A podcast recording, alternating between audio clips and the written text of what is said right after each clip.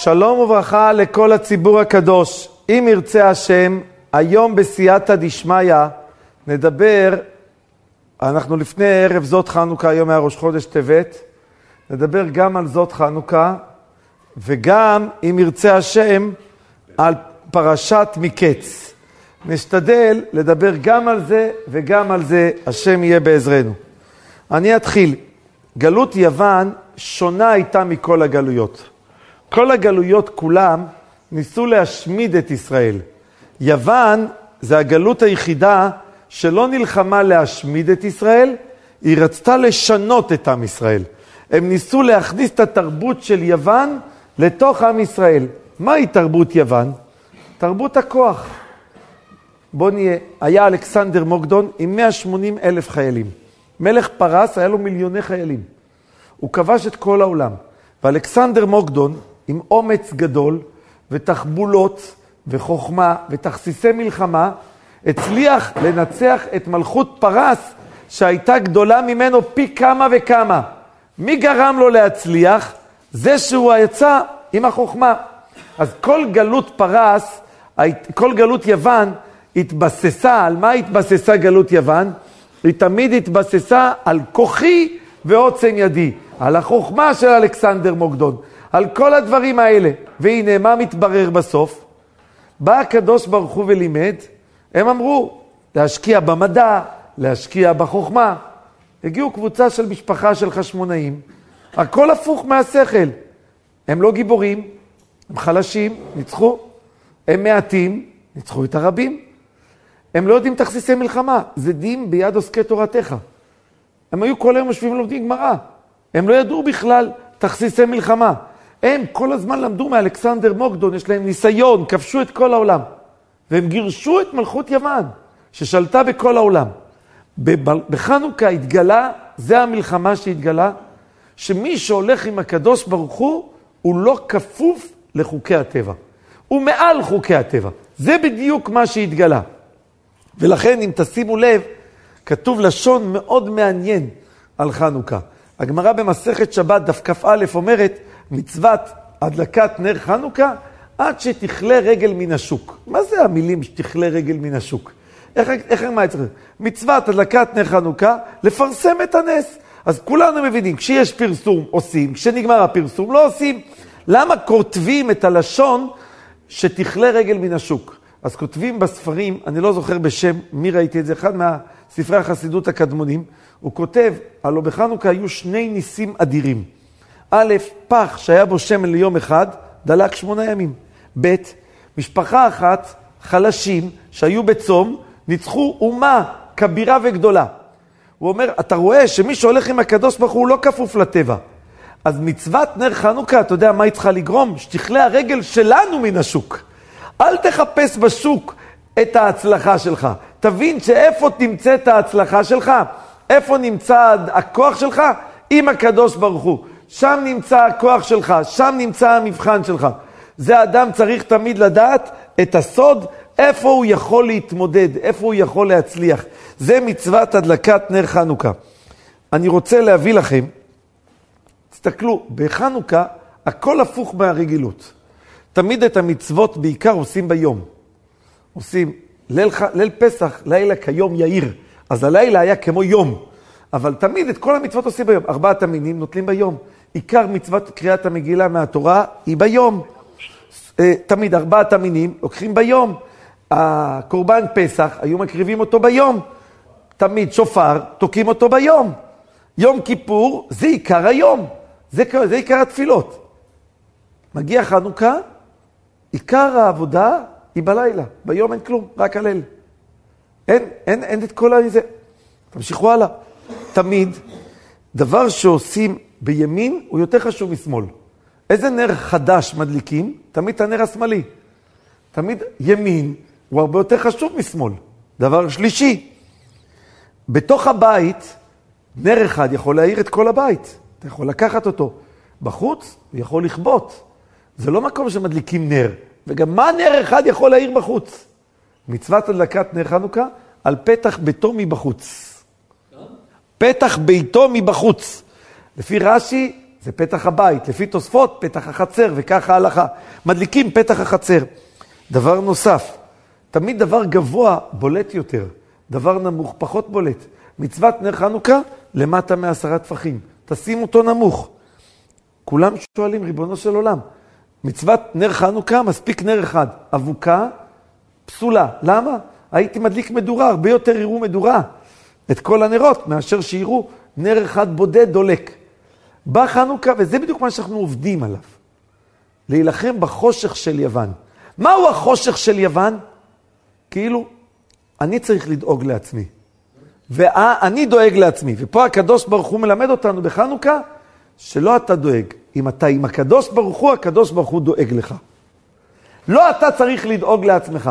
הקדוש ברוך הוא, הוא זה שדואג לך, הוא זה שנותן לך תמיד את הכוח של כל הדברים האלה. אני רוצה להביא, זה היסוד של כל מצוות הדלקת נר חנוכה. עכשיו אני רוצה להראות לכם איך דברים שלכאורה נראים להפך מן הטבע. שמעתי שזה הפירוש של הפסוק, מן המצר קראתי יה, ענני במרחב יה. מה שאתה קורא לו מן המצר, אתה קורא להשם, תציל אותי. זה במרחב, זה גורם לך מרחב. זה שיוסף הגיע לבית האסורים, זה מה שנתן לו את הסוד להיות מלך 80 שנה. אף אחד לא מלך כל כך הרבה שנים. הוא הגיע, פגש את שר המשקים, שר האופי, ומשם הוא הגיע. אם הוא היה נשאר בבית פוטיפר, הוא לא היה מגיע לעולם לראות את מלך פרעה, לא היו יודעים מזה שהוא יודע לפתור חלומות, לא היו יודעים מהכל. מה שהוא היה בתוך המצר, זה מה שנתן לו את המרחב. מה שאתה קורא מן המצר, ואתה קורא להשם, אומר לך כבר במרחב. אתה, זה, אתה לא מבין, זה הדרך שלך להביא אותך למרחב. אל תסתכל על מה שאומרים לך, תסתכל מה הקדוש ברוך הוא אומר לך. זה האדם צריך תמיד להתבונן. אני רוצה להביא לכם כמה וכמה דברים להתבונן ולראות את הדברים האלה. הראשון, אתם יודעים שהסטייפלר, היה לו חתן, קראו לו הגאון רב שלוימקה ברמן. רב שלמה ברמן, הוא היה חתן של בתו הצעירה של הסטייפלר, קראו לו הרבנית אהובה, והגיסו של רב חיים קניאבסקי. מי היה השדכן? היה השדכן החזון איש. עכשיו, רב שלמה ברמן למד בישיבת פוניבז', הוא היה ראש ישיבת פונביץ', הרב שך מאוד מאוד היה בטוח וקיווה שהוא יהיה ממנהיגי הדור הבא, רק הוא חלה בניוון שרירים, לא עלינו, והוא סבל שנים רבות בניוון שרירים עד שהוא נפטר. הוא נתן אבל שיעורים, הוא היה גאון עצום. אותו רב שלמה קברמן, איך הוא קיבל את השידוך? לא כי הוא אמר איזה שיעור, הוא היה לומד בבית של החזון איש והיה ישן, לחזון איש לא היו ילדים, היה ישן בבית של החזון איש. בוקר אחד, רב שלמה קברמן היה כל כך עייף, הוא נפל למיטה ונרדם, והוא שכח להכין את הקערה עם, נטיל, עם ספל נטילת ידיים לבוקר. והוא לא היה רוצה ללכת בבית כשהוא קם בבוקר ארבע אמות בלי נטילת ידיים. החזון איש התפלל מוקדם, התפלל ותיקין, ואז החזון איש הגיע, ופתאום הוא רואה את רב שלוים קברמן, שהיה בחור ישן. אז הוא לקח את המקל שלו ונגע בו בעדינות כדי להעיר אותו. עכשיו, הוא לא רצה לקום, כי אם החזון איש יגיד לו, העיר אותו והוא ער, אז למה אתה לא קם? בגלל שאין לי ספל לנטילת ידיים. אז מי יצטרך להביא לי את הספל לנטילת ידיים ולשמש אותי? גדול הדור החזון איש. אז הוא עשה את עצמו כישן. אבל החזון איש היה יותר פיקח. הוא הסתכל, הוא ראה שאין ספל לנטילת ידיים, והוא קלט מיד את העניין. החזון איש הלך, הביא לו ספל לנטילת ידיים. איזה הרגשה הייתה לרב שלוים קברמן אותו יום? אני משער לעצמי, בחור צעיר, איזה פשלה. חזון איש היה צריך להביא לי את הספל לנטילת ידיים, הייתי צריך לישון עד מאוחר, שמישהו יביא לי מה זה מאוחר? מאוחר במושגים שלהם, שישנתי מאוחר כי לא היה לי את הספל והקפדתי. החזון איש כל כך התפעל מענוות חן שהייתה לו, מה, מהעדינות נפש שהייתה לרב שלוים קברמן, הוא ניגש לאחותו, אשתו של הסטייפלר, אומר לה, תשמעי, כדאי לקחת אותו לשידוך. ראיתי איך שהוא בחוכמה ניסה להראות את עצמו ישן, ולא לשנות ולהחמיר ולהיות ירא שמיים, לא ללכת ארבע אמות בלי כלום. לא היה נראה פשלה, אבל מה יצא מהסיפור הזה? מה יצא מאותו יום? השידוך שלו, עם בתו של הסטייפלר. הוא חתן של הסטייפלר הקדוש, תחשבו מה זה. מי היה השדכן? החזון איש. הסיפור השני, שסיפר לי אותו ידידנו היקר רבי אברהם לביא, שסיפר לו אותו אחיין שלו.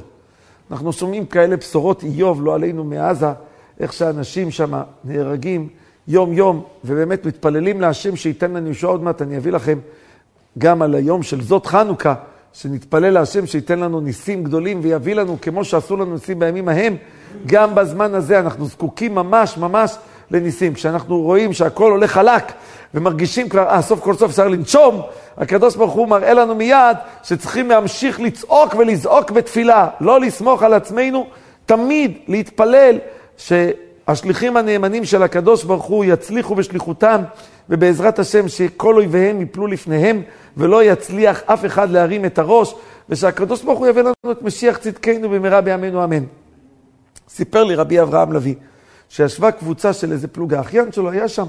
אומר, ישבו איזה פלוגה, והם היו אחרי יום קרבות קשה, והם יושבים ככה כולם בלילה, רוצים ארוחת ערב. מה מביאים להם שם מנות קרב? טונה. לאכול טונה לבד, זה קצת היה להם יבש. הם החליטו, שם אחד היה לו אמגזית, הוציא אמגזית, שם את כל הטונה, שפך אותה לתוך איזה סיר, הכניס קצת ירקות, קצת דברים, אתה יודע, ככה, לטבל, שיהיה קצת עם משהו יותר טעים, ביצים, אני יודע מה, אין לי מושג מה שהכניסו שם. רצו שיהיה להם איזה ארוחת ערב קצת יותר מעניינת. ובקיצור, עד שהוא טורח, גומר להכין את ארוחת ערב לפני שהם באים לאכול, כל הסיר שם מלא ככה. לפתע קוראים להם שיש התקלות עם מחבלים, כולם קופצים מיד על הנגמ"שים, על הטנקים ורצים מהר להילחם. הם חוזרים, כל הטנקים והנגמ"שים שנוסעים, הם מעלים כמויות של אבק. כל הסיר שהם הכינו ככה התמלא כולו באבק של החול שהיה שם, לא היה ראוי לאכילה. אז החייל שהכין, היה מצוברח, אנחנו עבדנו יום שלם, רוצים לאכול נורמלי, גם לאכול נורמלי, אחרי כל העבודה לא. הוא תפס את הסיר הזה שהיה שם, וזרק אותו, היה שם דירה בנויה, זרק אותו ל... לכיוון הדירה ככה. הוא נפל שם על הארץ, היו שם מחבלים מסתתרים במערב בתוך פיר של מנהרה. כשהם שמעו את הסיר נופל, הם חשבו שזרקו להם איזה פצצה, איזה רימון. מיד יצאו כמה מחבלים עם ידיים למעלה ונכנעו. אמרו, איזה נס גלוי. הוא חשב שהוא זורק את זה כי האוכל נדפק. והם לא ידעו שהם יושבים שם ככה שאננים, הם היו אורבים להם, ורוצים לצאת מהפיר ולראות בכולם, ולך תדע איזה טבח יכולים לעשות בכל כך הרבה אנשים. התברר להם שמה שהיה נראה, נראה להם מן המצר, הוא במרחב. זה יהודי שחי עם אמונה בריבונו של עולם. זה לא משנה אם יש לו חושך או לא, הוא תמיד מחפש את החיוך של הקדוש ברוך הוא. אני רוצה להביא לכם סיפור שלישי על העניין הזה, שכל אחד יראה מה זה. היו שני אנשים שנסעו פעם ראשונה בחייהם לארצות הברית לאסוף כסף, הם היו צריכים, היה להם משפחות גדולות, היה להם מצוקה כלכלית קשה, אמרו בואו ננסה ללכת. אחד מהם היה חברמן גדול, חריף כזה, יודע להסתדר, הסתדרות, הסתדרותניק אמיתי, והשני היה יהודי יותר בתון, שלו, בוטח בהשם. זה שהיה חריף, בא ואומר לו, תשמע, אני רוצה לכנס ראשון, מי שעושה סיבוב ראשון הוא לוקח את עיקר הקופה. כשמגיע השני, כבר מי רוצה לתת? כבר נתתי, לא רוצים לתת לשני. השני אמר לו, תשמע, אין אדם נוגע במה שמגיע לי, כמלוא נימה. במוכן לחברו כמלוא נימה. יש, הקדוש ברוך הוא בעולם, הוא ייתן. הראשון נכנס, עשה סיבוב, קיבל מאה ומשהו דולר. השני הצליח בסיבוב שלו 26 דולר. אמר לו, אה, איזה בטלן אתה, קח אתה גם ראשון. הוא אומר לו, לא, אם אני אמרתי לך שאני מאמין שהקדוש ברוך הוא ייתן לי, אז גם כשאני רואה כביכול הפוך, אני נשאר עם האמונה. אני לא מאבד אותה בניסיון. ואז הוא ממשיך לבית כנסת שני, וכמובן גם בכנסת שני הוא מצליח הרבה. ואז הוא הולך לבית כנסת שלישי, וגם שם הוא מצליח הרבה, בכנסת רביעי. לקראת היום האחרון, שהם נמצאים שם בארצות הברית, כל יום הראשון יוצא לסכום יותר גבוה, והשני מסכן, כביכול יוצא קטן. הוא אומר, הכל טוב ויפה, את האמונה שלי ואת הביטחון שלי בהשם, אני לא מאבד. לא מאבד. אשרי הגבר, מאושר האדם, אשר שם בהשם מבטחו. מה זה שם בהשם? זה לא חוכמה לבטוח בו רק לפני כן. גם כשאתה רואה כביכול שהדברים לא מסתדרים, כשאתה רואה שהדברים לא הולכים, הוא נשאר. ביום האחרון הוא הולך, הוא הגיע לאיזה מישהו, נתן לו מעטפה. הוא יוצא החוצה, הוא פותח את המעטפה, הוא רואה חמש וחצי אלף דולר. השני אומר, מה? קיבלת חמש וחצי, הרבה יותר ממה שאני אספתי כל הימים, קיבלת מעטפה אחת, חמש וחצי אלף דולר. הוא רץ בפנים, מבקש, נותן לו דולר. אומר לו, אז למה לחבר שלי נתת חמש וחצי? אומר לו, אני עשיתי עסקה, ואמרתי, הראשון שיבקש את העסקה, אני נותן לו. אומר לו, אני הסתובבתי ולא נתת. הוא אומר, בדיוק כשאתה הגעת, הייתי בשירותים. לא הייתי פה. זה שהשני בא אחר כך, הוא הגיע אליי הראשון ונתן. מה התברר? אתה רץ, שלוש שבועות שנוסעים בארצות הברית, סיבוב שלם. אני החברמן, אני זה שיודע להסתדר. אתה חברמן יודע להסתדר? אומר הקדוש ברוך הוא, לבנים החברמנים שלי אני משאיר להסתדר לבד. מישהו קשה לו יותר, לא אני צריך לעזור. ביום האחרון הוא נתן דווקא לשני. זה יוסף הצדיק לימד אותנו. פרשת השבוע. 12 שנים בתוך בור. לא לאבד את השמחה. לא לאבד את החדווה. הוא רואה מישהו עצוב, הוא לא ממורמר בתוך חיי עצמו. מדוע פניכם זועפים? השאלה הזאת, הארת פנים, האכפתיות הזאת, היא גררה לו את כל המלכות. אמר שתי מילים מיותרות, שתי מילים, זכרתני והזכרתני, עוד שנתיים בבית הסוהר. עוד שנתיים בבית הסוהר. אני רוצה להביא לכם משהו מדהים. כותב השח, כתוב, ויריצו מן הבור, ויגל... ויגלחו, ויחליף את שמלותיו. הוא החליף את הבגדים שלו. אז הוא שואל, למה לא רחצו אותו? אתה אדם שיוצא מבור 12 שנה, בקושי מקלחת נותנים להם. אתם רואים היום, צריכים כמה, רק לנקות את הלכלוך שדבק בהם. רוצים להריץ אותו למלך, פתאום לא צריך ל... אומר השח, תלמיד האריזל, אומר השח על התורה, שלרוב צדקותו של יוסף לא היה לו ריח רע. לא נתנו לו מקלחת, הגוף שלו נשאר נקי. הוא רק החליף את השמלות, כי היו קצת מלוכלכים חלק מהבגדים, לא בגלל זהה, בגלל שהבור היה. אז הוא החליף רק את השמלה העליונה, את השמלה התחתונה הוא לא היה צריך להחליף. לגלח את השיער הוא היה צריך. יוסף הצדיק, בתוך החושך, ראה אור. אתם יודעים שלפני שלוש שבועות, משהו כזה, הייתה פגיעה ישירה של טיל, רקטה מעזה, בנתיבות. היא פגעה בבית של משפחת הרב ניוז, מנתיבות, שהוא החתן של הרב מונטג. כל הבית הלך, פגיעה ישירה, הלך להם הבית. עלתה שם שריפה, הגיע חנוכה האחרון. עכשיו המשפחה כולה ככה באה להתחיל את הכל מחדש. בגדים חדשים, רהיטים, לבנות את הבית מחדש. אתם יודעים, תחשבו מה שזה. הכל מחדש, בלי שיש פועלים, בלי כלום. הוא אומר לו, אין לו חנוכיה. אז הוא הלך לחמיב לבקש פס פשוט שקונים בעשר שקל של חנוכיה. הוא מגיע לבית של חמיב, חמיב לא היה בבית. הוא יורד מהבניין, הוא רואה מגיע איזה איש מארצות הברית, מגיע לרכב. הוא אומר לפעל, מי אתה הולך? אומר לרב מונטג, הוא לא נמצא, אתה לא צריך לעלות. הוא אומר, שמה אתה הולך אליו? הוא אומר לו, תשמע, קניתי חנוכיה מאוד מאוד יפה. אני יודע שאולי בנתיבות יש מישהו שחסר לו איזה חנוכיה יפה. למי שחסר ייתנו לו. הוא אומר לו, באתי עכשיו לבית של חמי, אני החתן של הרב מונטג, לקבל חנוכיה, כי החנוכיה שלי הלכה בהפצצה. אין לי. הביא לו חנוכיה הרבה יותר יפה ממה שהייתה לו. אמר הרב ניוז, דבר אחד למדתי. ראיתי חיוך של הקדוש ברוך הוא בתוך החושך. ראיתי את הנר הקטן שדולק. נכון, עוגמת נפש, הבית הלך, צריך להתחיל את הכל מחדש, לבנות את הבית, נמצאים בגלות. אבל אתה רואה איך שהקדוש ברוך הוא מסתכל עליך, איך שהוא חושב עליך. אני לא יודע למה זה יביא. המין המצר הזה יביא למרחב, הבית יהיה יותר יפה, הבית החדש יהיה יותר גדול. לך נדע מה שיהיה, אני לא יודע. אבל דבר אחד ברור, הוא רואה גם בדרך את הארת פנים של הקדוש ברוך הוא. זה כל יהודי צריך לדעת. אני רוצה לספר לכם, לא הרבה יודעים את ההיסטוריה הזאת. החפץ חיים בגיל 14 כבר סיים את הש"ס. הוא היה נקרא עילוי אדויר. היה שם יהודי משכיל בווילנה ששמע עליו, קראו לו אדם הכהן, ועליו היה היחיד, אומר החפץ חיים את המילים, יימח שמו וזכרו. הוא בא, הוא שמע שיש כזה עילוי, קראו לו ישראל מאיר כהן, הוא בא לפתות אותו, שיעזוב את הכל וילך ללמוד לימודים, ולא יהיה החפץ חיים, הוא רצה לאבד לעם ישראל את החפץ חיים. והחפץ חיים כמעט נפל, אבל בסוף התגבר, לא רצה לשמוע אותו, ויצא. ולכן תמיד החפץ חיים אומר, אדם נוסע מווילנה, מגיע עד רדין, עיירה קטנה, כל זה לתפוס בחור בן 14, לקלקל אותו. מה כל כך בוער לך? תראה את ה... זה, הוא, מאוד מאוד כעס עליו. בקיצור, החפץ חיים בגיל 17, כל העולם שמע על גדלותו, על העילוי שבו, רצו אותו כולם לשידוך. אימא שלו נפטר לבעלה, התחתנה בזיווג שני עם מישהו אחר. אז האדם שהתחתן עם בעלה, הייתה לו בת רווקה, בת 27. והחפץ חיים היה בן 17. אז הוא אמר, אני רוצה שאת החפץ חיים, הוא רק כזה בן מיוחד. אמר, אני רוצה את ישראל מאיר בשביל הבת שלי. עשר שנים, הבת יותר מבוגרת מהבחור. הוא רוצה אישה צעירה, מה פתאום? היה לו אח גדול, קראו לו רב אהרון כהן, הוא נסע מווילנה עם כרכרה לעצור את האירוסין. אבל החפץ חיים אמר, אם יהיה בעיות לשלום בית לאימא שלי, כי עד שהתחתנה זיווג שני, הוא יכעס עליה וזה יגרום אולי למריבה ומתח בין ההורים, אני מוותר על הרצונות שלי ואני מתחתן איתה. והוא התחתן איתה.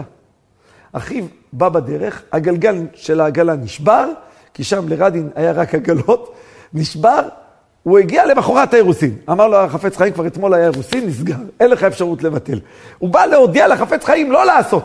אתה לא צריך להקריב את החיים שלך בשביל אימא שלך. והוא כבר התארס. הוא היה נשוי איתה מגיל 17 עד גיל 67. גיל 67 היא נפטרה. היא הייתה בת 77, חפץ חיים היה בן 77, היא נפטרה. והחפץ חיים הספיד אותה, כי הייתה עשר שנים מבוגרת מהחפץ חיים. חפץ חיים הספיד אותה ואמר שהשם זימן לו דווקא את האישה הזו, כי היא בצניעות שבה ובפשטות שלה, ישבה בכזאת פשטות וצניעות, בסדר, ישבה בכזאת פשטות וצניעות, כן, ישבה בכזאת פשטות וצניעות, שנתנה לו לכתוב את המשנה ברורה, נתנה לו ללמוד בהתמדה נוראה, בלי שאף אחד יפריע לו. שלוש שנים אחרי שאשתו הראשונה נפטרה, התחתן החפץ חיים עם אישה שנייה. בת כמה הייתה אשתו השנייה? אשתו הראשונה הייתה מבוגרת עשר שנים ממנו. הוא היה בן 70, הוא התחתן עם אישה בת 28. אישה צעירה. אתה רצית אישה צעירה, תקבל אישה צעירה.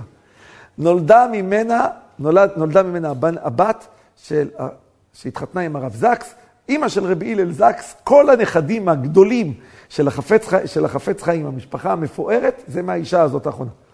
אישה בת 28 שמתחתנת עם מישהו בן 70. וכמה שנים היא חושבת להתחתן? עשר שנים. הוא הייתה נשואה איתו 30 שנה, עד גיל 104. 30 שנה, 134 שנים. עד גיל 104 היא חיה עם החפץ חיים. את חשבת, את חשבת שוויתרת? לא ויתרת, קיבלת בעל גדול הדור, ענק שבענקים, עד, עד אז, תראה את הנקודה. לפעמים בא בן אדם, נראה לו, אני מוותר, אני מפסיד. לא ויתרת, לא הפסדת. כשאתה עושה את מה שהקדוש ברוך הוא רוצה, הקדוש ברוך הוא יגדל פה את החפץ חיים. נתן לו שנים ארוכות יותר לחיות. גידל אותו גדול הדור. החפץ חיים היה שנים רבות גדול הדור, לא היה קצת. יש כאלה שלא מספיקים להיות הרבה שנים. חפץ חיים היה עשרות שנים גדול הדור. זה לא, לא פשוט לראות מי זה היה החפץ חיים, וכל הפעילות שהייתה לו בנקודה הזאת, כמה זה אדם שהולך עם החפץ הולך עם הקדוש ברוך הוא. אני רוצה להביא לכם. יש ספר שקוראים לו אמרי נועם של האדמו"ר מג'יז'יקוב. ז'יז'יקוב. הוא, יש ספר אמרי נועם, אני לא יודע מה המקור שלו, הוא כנראה מצא מדרש או משהו. הוא כותב ככה, כתוב שיוסף ויבוא הביתה לעשות מלאכתו. מה זה מלאכתו? זה לא מלאכה שלו. בא לעשות במלאכה, בא לעבוד בבית. מלאכתו, משמע מלאכה מיוחדת רק של יוסף. הוא אומר, באיזה יום יוסף הגיע לעשות מלאכתו? יום זאת חנוכה. זאת חנוכה. הוא אומר, אתה רוצה לראות? מלאכתו בגמטריה 497. זאת חנוכה בגמטריה 497. ויבוא הביתה, הוא הגיע בלילה לבית. למה הוא הגיע בלילה לבית? להדליק נר חנוכה בחלון. הוא אומר, הוא הדליק נר חנוכה בחלון, כי הם קיימו את כל התורה ברוח הקודש, והם כבר קיימו את, את פסח לפני שהיה יציאת מצרים, את סוכות לפני שישבו בסוכות בענני כבוד, אז גם חנוכה הם קיימו, כי הם יודעים שיש סוד בחנוכה חוץ מהסיפור של היוונים. הימים האלה מהירים. הוא אומר, איפה הוא הדליק את הנר חנוכה? בחלון. כתוב שבאה אשת פוטיפר לפתות אותו, דמות דיוקנו של אביו, איפה נראתה לו? בחלון. למה היא נראתה לו בחלון? באותו חלון שבאת במסירות נפש להדליק נר חנוכה, שם יהיה דמות דיוקנו של אביו שתשמור עליו ותגן עליו מהניסיון שהוא לא ייפול. שם צמח יוסף הצדיק. ראיתי גם שחלון, זה כתוב בזה, להדליק נר חנוכה, זה אותיות. לחלון זה מה ש... כולם שואלים, מה הקשר? אומר האמרי נועם, אתה יודע מה הקשר? חלון זה ראשי תיבות להדליק נר חנוכה, שהקדוש ברוך הוא אה, נתן ב, ביום זאת חנוכה, הוא נתן את הכוח ליוסף הצדיק לעמוד בניסיון, לעמוד בניסיון, ומה לעשות בזאת חנוכה? להצליח ולגדול למעלה למעלה. כמה אדם יכול, שימו לב, הוא מוסיף, כתוב, ויהי כהיום הזה, כהיום הזה, ויבוא יוסף לעשות מלאכתו. איך הלשון של התורה? כהיום הזה. על הניסים ועל הפורקן, איך קוראים לזה? פורקן, תעשה לנו ניסים, כהיום הזה. עוד פעם כותבים עוד פעם. מה זה כהיום הזה? אותו לשון שכתוב בתורה, גם שם באים לומר. רציתי להוסיף לכם דבר מדהים. את הנרות חנוכה, כתוב בגמרא במנחות, שהחשמונאים נכנסו אנחנו כולם מתפעלים מהנס של חנוכה. לא צריך להתפעל כל כך מהנס, מתפעלים כל כך מהנס של חנוכה. לא. מתפעלים כל כך מהנס של חנוכה. אנחנו צריכים לראות מהו הנס. אני רוצה רק שכולם יתבוננו איתי. המזבח, שברו אותו. ניצו אותו. לא היה מזבח. שברו את כל המזבח. את המנורה לא הייתה. השתמשו או במנורה של ברזל, שיפודים של ברזל, גמרא במנחות דף כ"ח עמוד ב', או במנורה של עץ. מחלוקת תנאים באיזה מנורה השתמשו. כתוב בספר דורות ראשונים שהיוונים עוד היו זורקים להם, לשמה זורקים להם עוד חיצים. אז מה אתם עושים עכשיו הלל והודעה? יש לכם מנורה של ברזל, בלי מזבח. כשהם ראו תחילת חיוך מהשם, ראו תחילת החיוך, הם הבינו שפה יש את הישועה שלהם. הם הבינו שפה תבוא הישועה, זה קבעו. אמרו את ההלל והודאה, לא כשנגאלו לגמרי, כשכבר חזרו למנורה של זהב. שנים עוד היו עניים. הם היו עוד שנים עניים. טוב. הם היו שנים עניים, היו שנים עניים, שנים זה, וזה היה המבחן שלהם. אני רוצה לספר לכם, מאיפה יצא גדול כמו הבן איש חי? שמעתם? הרגיל בנר, אביאן לא בנים תלמידי חכמים. אבא של הבן איש חי, קראו לו רבי אליהו חיים. אבא של הבן איש חי, קראו לו רבי אליהו חיים. בבגדד, הוא אומר, לא היה שמן זית. היה להם שמן סומסמין. במה הם היו מדליקים כולם? שמן סומסמין, לא היה שמן זית.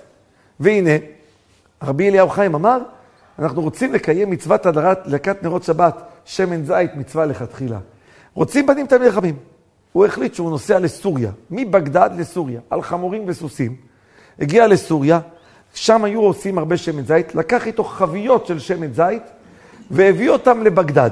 והוא חילק לכל אנשי בגדד חביות של שמן זית להדלקת נר שבת ונר חנוכה. שנה לאחר מכן נולד הבן איש חי, שהיה הרב של כל בגדד.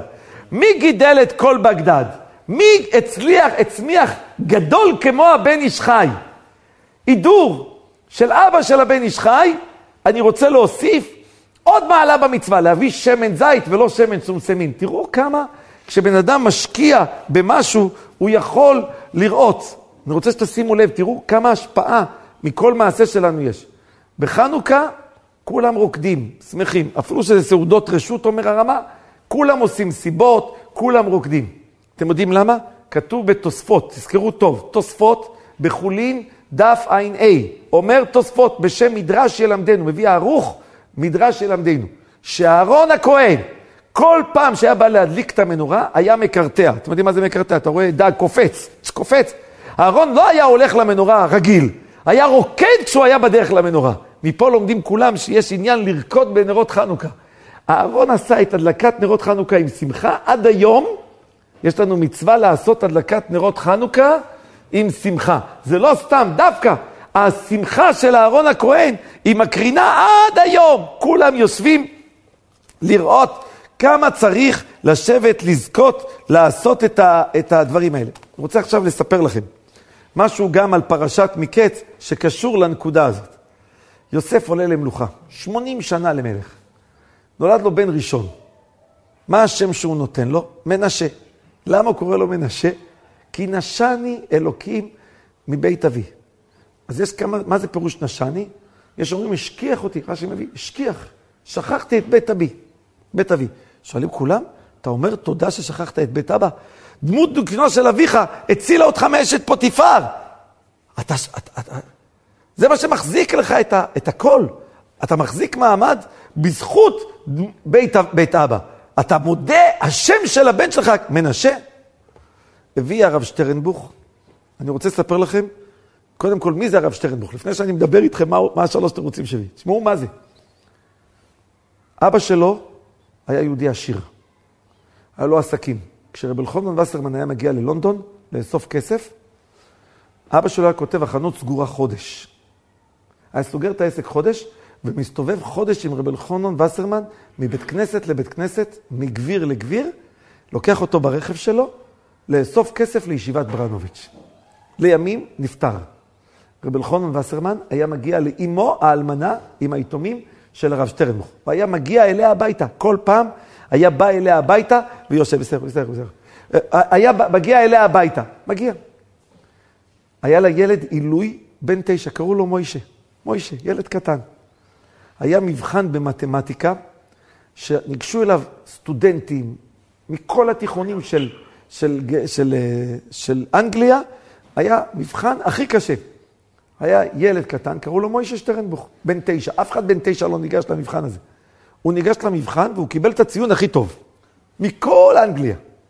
צ'רצ'יל היה ראש הממשלה, שלח מכתב עם חותמת של בית המלוכה, שבגלל שהוא כזה עילוי, הם נותנים לו את האוניברסיטה הכי יוקרתית, אני לא יודע איך קוראים לה, באנגליה, שהוא ילמד בחינם על חשבון בית המלוכה, והוא יצא משהו גדול. מה אימא שלו עשתה כשראתה את הדבר הזה? היא אמרה, אם אני אספר לו את זה, לך תדע מה יקרה איתו.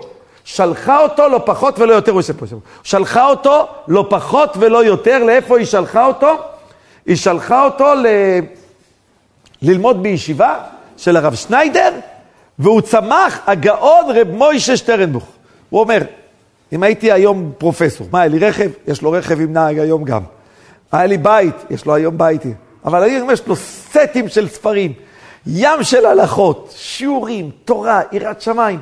הוא הגייבט של הבד"ץ. אז רב מוישה שטרנבוך מביא בספר שלו שלושה תירוצים. למה יוסף קרא לבן שלו מנשה? למה הוא קרא לבן שלו מנשה? הוא מודה להשם שהוא שכח? תשמעו את התירוץ הראשון. בשם הרב מבריסק הוא תירץ, יוסף היה צריך להיות ממורמר. אני הייתי החברותא של יעקב. תראה איפה שמו אותי. במקומות טמאים, עם אנשים הכי רשעים. הוא היה ממורמר על כל ה... אתה יודע, אני לא רוצה להיות ממורמר, אני רוצה לעבוד את השם בשמחה. זה שהוא לא רצה להיות ממורמר, השם השכיח לו את בית אבא כדי שלא יהיה לו את המרמור. הגאון רב ישראל מסלנט תירץ תירוץ אחר. יוסף מאוד התפלל להשם, תעזור לי למחול לאחים שלי שהם מכרו אותי. הם הפילו אותי לבור הזה. אם הוא היה זוכר את בית אבא, היה לו כעס נורא. אתם, כל מה ש... אתה יודע איפה הייתי צריך להיות היום? אתה יודע מה הייתי צריך ללמוד עכשיו? הייתי לומד כל הזמן, עכשיו אני לא יכול ללמוד. מי גרם לי את כל הצרות? אתם. הוא לא היה מסוגל למחול לאחים. כדי שהוא יוכל למחול לאחים, הוא התפלל להשם, תעזור לי למחול. השם השכיח לו את בית אבא, ואז היה לו קל למחול לאחים. תירוץ שלישי, הוא אומר, כל בן אדם יש לו תפקיד, אלא מה, מה הבעיה? אנחנו רוצים את התפקיד שאנחנו בוחרים. אני רוצה את התפקיד שאני רוצה להשם. בא הקדוש ברוך הוא ומלמד אותנו? לא. יוסף אומר, התפקיד שאני רציתי לעצמי זה להיות הבן, התלמיד חכם, ראש הישיבה הגדול של עם ישראל. אבל איזה תפקיד השם בחר לו? אתה תציל את עם ישראל למחיה, אתה תהיה מלך, תדאג לאוכל לכל העולם כולו. יוסף אומר, אני עושה את התפקיד שהשם רוצה. כדי שאני אעשה את התפקיד הזה, משכיח לו הקדוש ברוך הוא בית אבא. תשכח, התפקיד הקודם נמחק. סיפר לי יהודי, שהוא היה איש עסקים מאוד מאוד גדול. הוא היום איש עסקים מאוד גדול. אומר לו, היה לו חנות. והוא אומר לי, אני כל הזמן רציתי לצאת מהחנות, והייתי מוכשר. אמרתי, זה המקום שלי, זה לא העתיד שלי. הייתי משקיע פה נופל, משקיע פה נופל, קונה פה נופל. הוא אומר, הגעתי למסקנה, אמרתי, הקדוש ברוך הוא רוצה אותי בחנות, אני נשאר בחנות. הוא אומר, כשהוא השלים, כשהוא נשאר במקום שהשם רוצה אותו בו, שלושה שבועות אחר כך מישהו הגיע, קנה לו את החנות בזיל הזול, והוא הלך ונהיה איש עסקים פי עשר יותר מוצלח. הוא אומר, מתי זה? כל פעם שנלחמתי, ניסיתי לעשות אני משהו, לא הצלחתי. כשאמרתי, אני עושה את התפקיד שהשם רוצה שאני אעשה, באותו יום, שלוש שבועות אחר כך, הקדוש ברוך הוא הושיע אותו. זה הסוד של אדם. אני רק רוצה לסיים. אנחנו אומרים בסיום מסכת, ריבונו של עולם, אנחנו מודים לך ששמת חלקי מיושבי בית המדרש, ולא שמת חלקי מיושבי קרנות. שאל הרב אלישיב, אם אתה מדבר בלשון רבים, אז איך זה? מיושבי בתי מדרשות, כאן אני לומד בישיבה קטנה, ישיבה גדולה, כולל, מחליף בתי מדרש. וגם יושבי קרנות. אם אתה מדבר על בית מדרש אחד, שמת חלקי יושבי בית המדרש, אז אתה יושב בקרן רחוב. למה בקרנות כתוב קרנות בלשון רבים, ובית המדרש כתוב בית המדרש בלשון יחיד? אמר הרב אלישיב, באותו בית מדרש אפשר לגדול, לגדול הדור. אתה לא צריך להחליף. עם אותה תורה שלמדו אבותינו, אתה יכול לגדול. אבל מי שעוזב את התורה, כל תקופה הוא צריך להחליף קרן חדשה. פעם זה קומוניזם, פעם זה סוציאליזם, פעם זה דמוקרטיה, פעם זה קפיטליזם. פעם זה כסף, פעם זה הנאות, פעם זה, זה כבוד, פעם זה מדע, פעם זה השכלה, פעם זה ציונות, כל פעם משהו חדש. אף פעם הוא לא ישאיר אותך באותו מקום. כל הזמן הם מחליפים. אומר, שמת חלקי מיושבי בית המדרש, ולא שמת חלקי מיושבי קרנות. אם אתה רוצה לדעת מה אמת ומה לא אמת, תדע את הכוח שיהודי נשאר בבית מדרש. אני אומר, כל עם ישראל עכשיו, קיבל, קיבלנו מכה גדולה. כולנו בעזרת השם רוצים להתחזק. יש כל כך הרבה יהודים שמסכנים את חייהם, מוסרים את הנפש. אנחנו כולנו מתפללים שהקדוש ברוך הוא יעזור לכולם, שיחזרו בשלום לביתם, ובעזרת השם שכל הפצועים יהיו בריאים. אנחנו לא סתם מתפללים, אחינו כל בית ישראל. צריך לזכור גם את כל המפונים. זקנים, כמה אנשים יושבים בגלות, כמה אנשים לא יושבים בבית שלהם, אנחנו יושבים בבית שלנו, כמה אנשים משתוקקים, תן לי את המיטה שלי, תן לי את הבית שלי, תן לי את הפרנסה שלי. אחינו כל בית ישראל, הנתונים, בצרה ובשביה, המקום ירחם עליהם. כל אחד ידע להתפלל, ותמיד לא לשכוח, להוסיף. יש לנו עוד יום אחד של חנוכה, עוד יומיים, יש לנו מחר ומחרתיים, אבל להגיד את ההלל השלם, וידוע שאומר הבן איש חי, שכשאומרים את ההלל זה עת רצון, אחרי ההלל תבקש בקשות. הפעם מודה את השם, אך כשאתה מבקש בקשות, אתה יכול לקבל ברכות. זה, זה האדם ש, שידע את הכוח של כל ההלל וההודאה. נדע כולנו להצליח, לזכות, והקדוש ברוך הוא ייתן לנו שפע, ברכה והצלחה. כמו שעשה לנו עושים בימים ההם, כי נזכה גם בזמן הזה, אמן ואמן.